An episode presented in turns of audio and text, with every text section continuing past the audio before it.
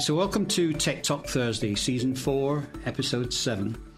My guest today is Steve Vecchiarelli uh, from CalcuQuote. He's joining me to discuss some of the current challenges with the electronic supply chain and how automated systems can help identify some of these roadblocks and assist manufacturers in component sourcing. So, welcome, Steve. Nice to see you today. Yep, same here, Trevor. Thank you. Yeah. Now, I believe you've got a, a, very uh, rich pedigree in the industry. Perhaps you can give us a, a quick background there uh, to, to where you came from.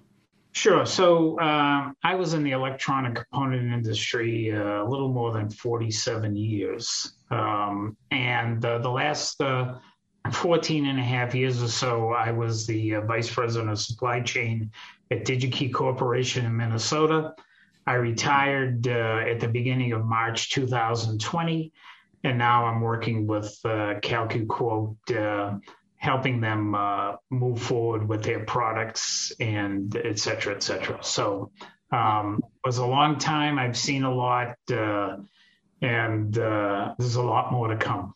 I bet, I bet. Well, you know, March 2020, I can't think of better timing for you to retire. but, anyway, so there's a lot happened since then. You know, we have uh, some real challenges in the industry at the moment. We have uh, a lot of uh, com- shortages of, of components, devices, raw materials, labor.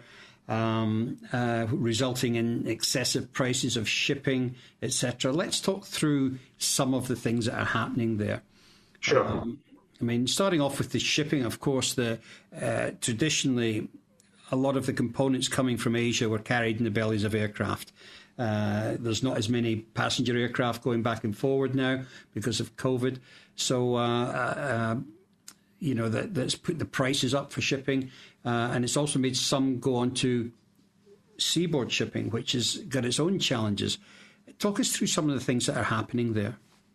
Sure. So, you know, um, both components were always part of the supply chain uh, coming from Asia, whether it be to Europe or, or, to the US. What's what seems to have happened now is that uh, because there are fewer aircraft uh, and the demands, uh, there is no more competition with the airlines. It's it's now you're competing for space not them competing on price for the freight. So now, you know, you're competing for space to get to get uh, into the bellies of the of the planes. Shipping on on the ocean, you know, and everybody used to, you know, it was more or less four weeks or so uh, from whenever it was shipped, and they built that into their lead time uh, because of the lack of ships and and especially you know we're hearing the lack of containers hmm. uh, to put the freight in because it used to be that you know you would get a, you would you know put it on the water and it would take four weeks and when it got to its destination whether it be North America or Europe um, you know they would be unloaded in a timely manner and the containers would then be empty and then they'd be reused but what we're seeing now, because they don't have, because of labor shortages, you know, COVID, whatever, they can't get the boats unloaded. So all those containers are sitting filled on ships at the harbor, but out on on the water. And now they don't have enough containers to fill back at the source because they're all filled and they're not doing turnaround on the containers. So all of those um, you know factors are making you know ocean traffic longer. Uh, the the thing in the, even for a couple it was a three or four days in the canal, the Suez Canal when it was blocked, slowed down more more things. So all of that now now you're competing for space, and you know uh, suppliers are saying I'll pay more to get my goods to products. So prices are rising just because they're willing to pay more.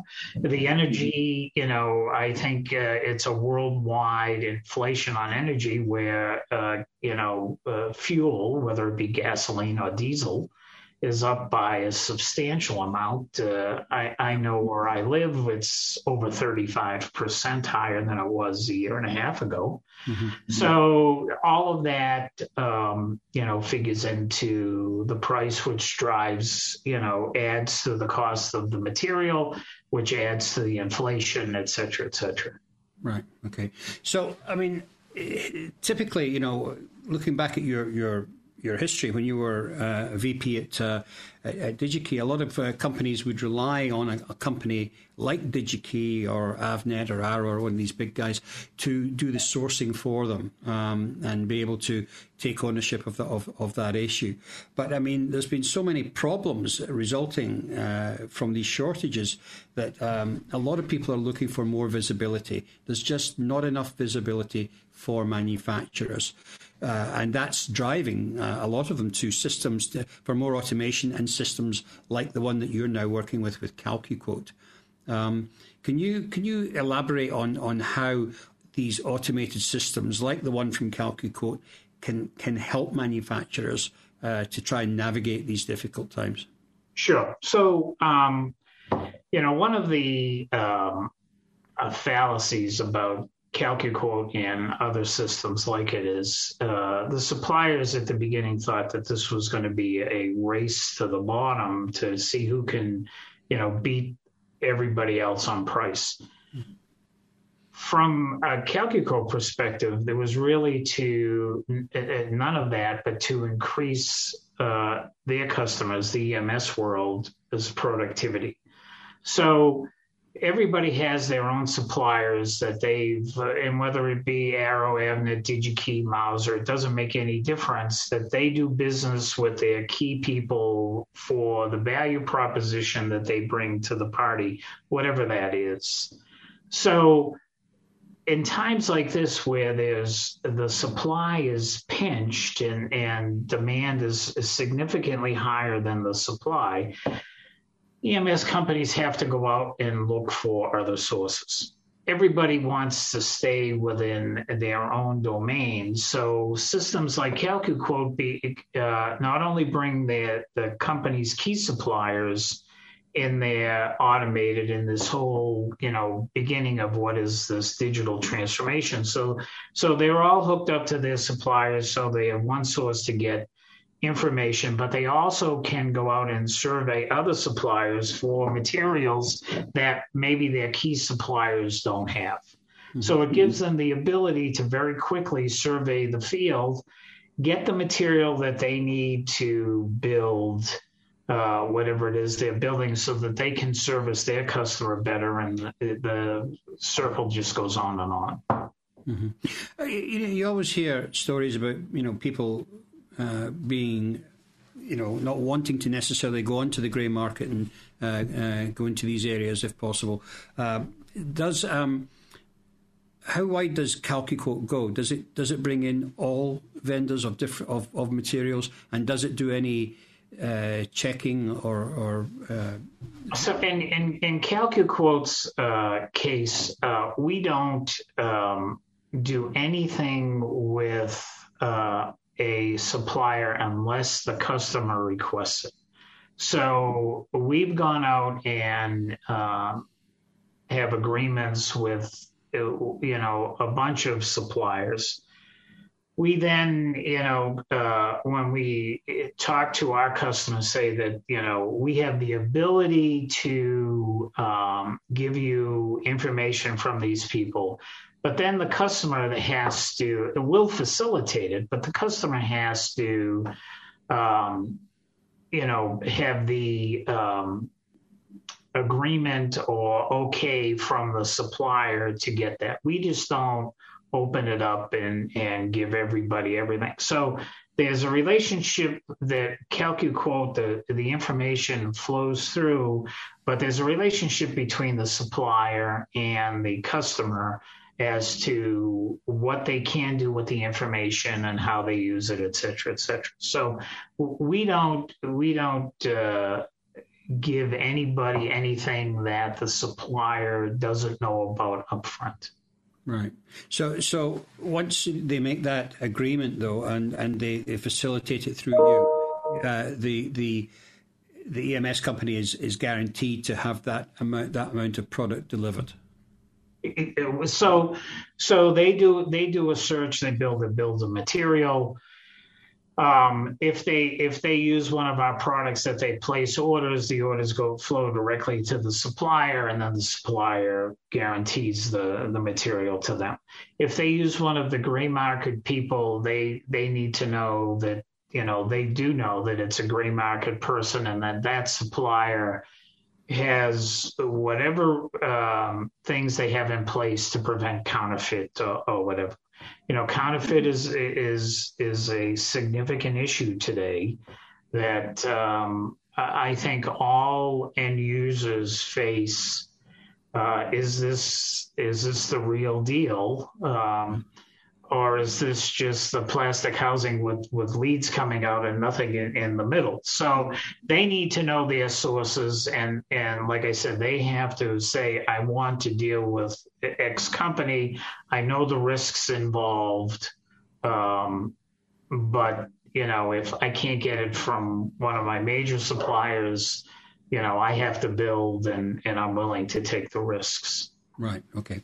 Uh, and so, what else can uh, CalcuQuote offer in terms of being able to look at uh, what availability the manufacturer has uh, and and uh, his pricing and that sort of thing?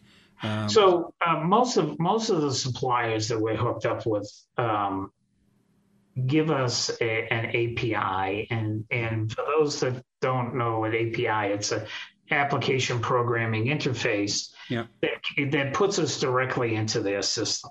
So via the API, we're able to look uh, in a lot of cases real time at their inventory and their pricing. Mm-hmm. So uh, at you know uh, 11 o'clock on a Thursday morning, XYZ supplier had 10,000 of these widgets and they want uh, a dollar each. Mm-hmm. Um, and uh, then they can make their buying decision to buy it or not. Um, you know, it's all in a lot of cases it's all real time. So if they go back tomorrow, that inventory may not be there because you know they supply real time data. But it gives them an idea of what's in the marketplace. Um, and depending on what systems that they use and, and what they use from CalcuQuote, um, they can place orders real time uh, right there, or if they continue, they can place orders however they place orders. Uh, but they know that at that point in time, that was what uh, that supplier had. Right, right. Um, so the you've recently moved into uh, working with uh, PCB manufacturers. Um, tell us a little bit about how that relationship works, because I mean there's already a, uh, a number of companies offering uh, PCB sourcing software. Uh, why? What? What does the version that um, CalcuQuote's offering? How does that? Okay, so, so what CalcuQuote's doing at the current time is we're we're building a marketplace of capabilities, mm-hmm. so that as a customer is is you know gathering information about the component side of the business and adding all their labor costs and everything in there, they were able to go out and, depending on the situation, go out and see a marketplace of different uh, suppliers that they can they can pull information into their system. Now, right now, uh, the connection with the PCB people is um, not where we're going to be uh, uh, down the road, but with some we have APIs that they can give instantaneous prices. Other we facilitate them giving a quote you know, uh, PCBs, you know, not as cut and dried as components. Uh, you know, it's what material, how many layers, uh, what are the traces, et cetera, et cetera, et cetera. So it, it's it's doesn't lend itself to be as instantaneous as the component pricing, but we're trying to get as close as we could to facilitate that. So again, the customer can uh, respond to their customer as quickly as possible. Right.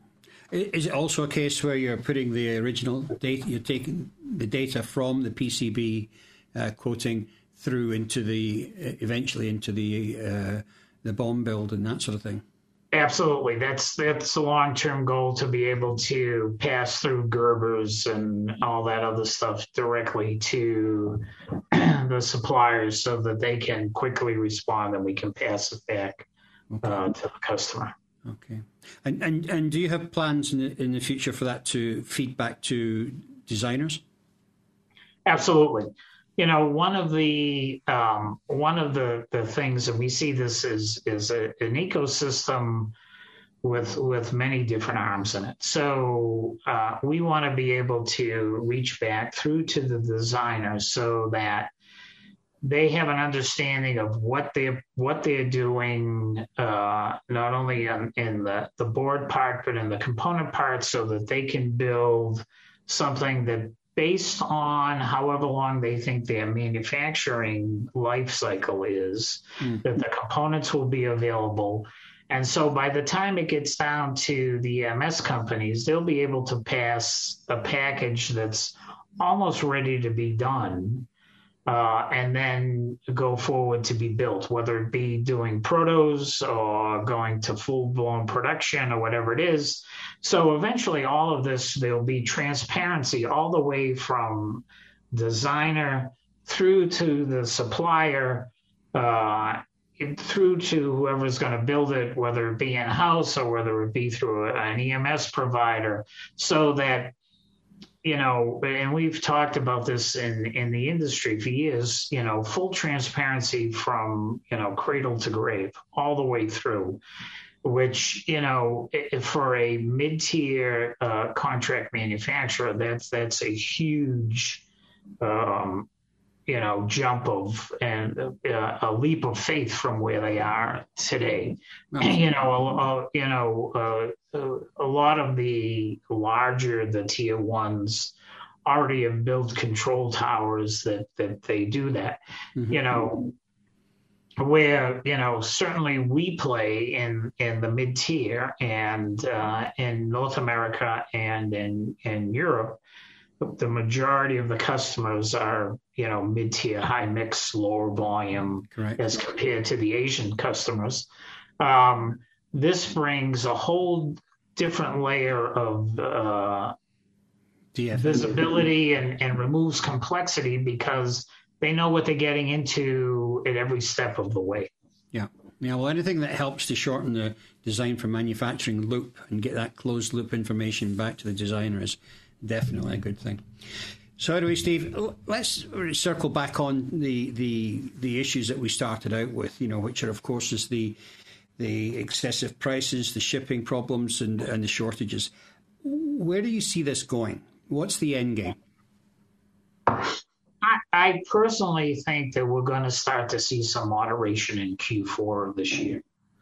Um, other of my colleagues uh, think that it may spill into Q1 or even Q2 of next year. I I think that with with all of the factors that are going on, um, I think we're going to start seeing it sooner than later.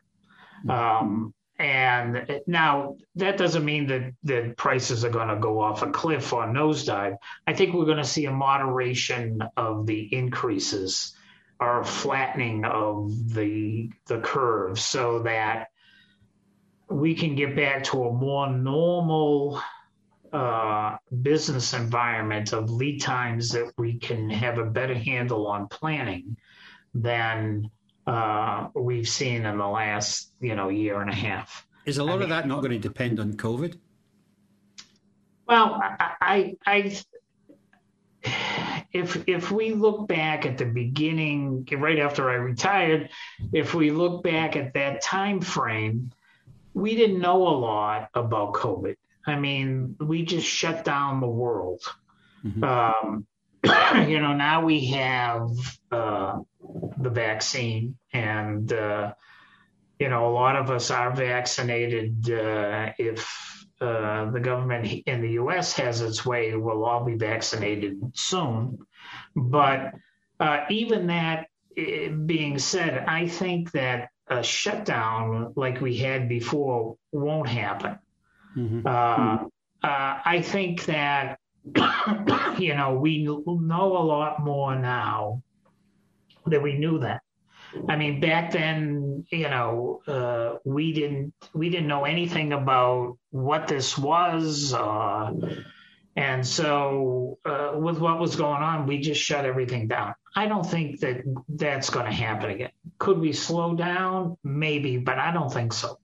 I think that that we've made enough progress that things will still keep going, and now it'll just be a normal business ebb and flow it won't be as much tied to COVID as it was at the beginning. Right. Okay. And then, of course, the other uh, in the room is is is the geopolitical instability at the moment, uh, and most notably Taiwan. Um, what what are your views on that? I mean, because it's it's home to TSMC, which is the most advanced. Uh, uh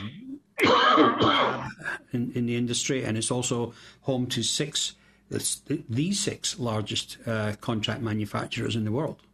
Yeah, no, eh, eh, you know that that's a, a to be determined. You know, if history kind of repeats itself, I mean, China went in and you know Hong Kong was supposed to be a a like a, wholly owned subsidiary for the next 25 years, but they decided to go in and annex it in uh, to China. Uh, uh, uh, you know, is the, the mainland China going to go in and do that with Taiwan? They certainly, uh, you know, puffing up their chest um, about it. Uh, you know, even in in the non-political world during the Olympics to get their medal count up they uh, they included the Taiwanese as as part of China's medal count uh, uh, on their end. So will they will they take that over? And um, you know what will happen with that? Uh, you know, only time will tell. It, it, China is has proven, I think, that they they are a manufacturing giant and would they want to slow down any of that? Uh, probably not. So even if they did uh, by force take over Taiwan, um, you know, th- that doesn't necessarily mean that there would be a slowdown in, the chip thing. It's, it's, I think it's too early to tell, um, you know, uh, China hasn't played its hand. The rest of the countries of the world haven't played their hand. Uh, but we're just going to have to keep an eye on it. Uh, yeah, yeah. Well, I, I, I, I, certainly agree with you. I think it's um, it's you know watch this space really. But um, it's interesting to hear that you think there'll be some flattening towards the end of the year, which is going to help to alleviate some of the the issues that uh, are happening with the supply chain at the moment. Uh, but anyway, uh, Steve, some great insight there. Um, and uh, it's been a pleasure talking to you today. Uh, and I want to thank you for sharing your thoughts with us.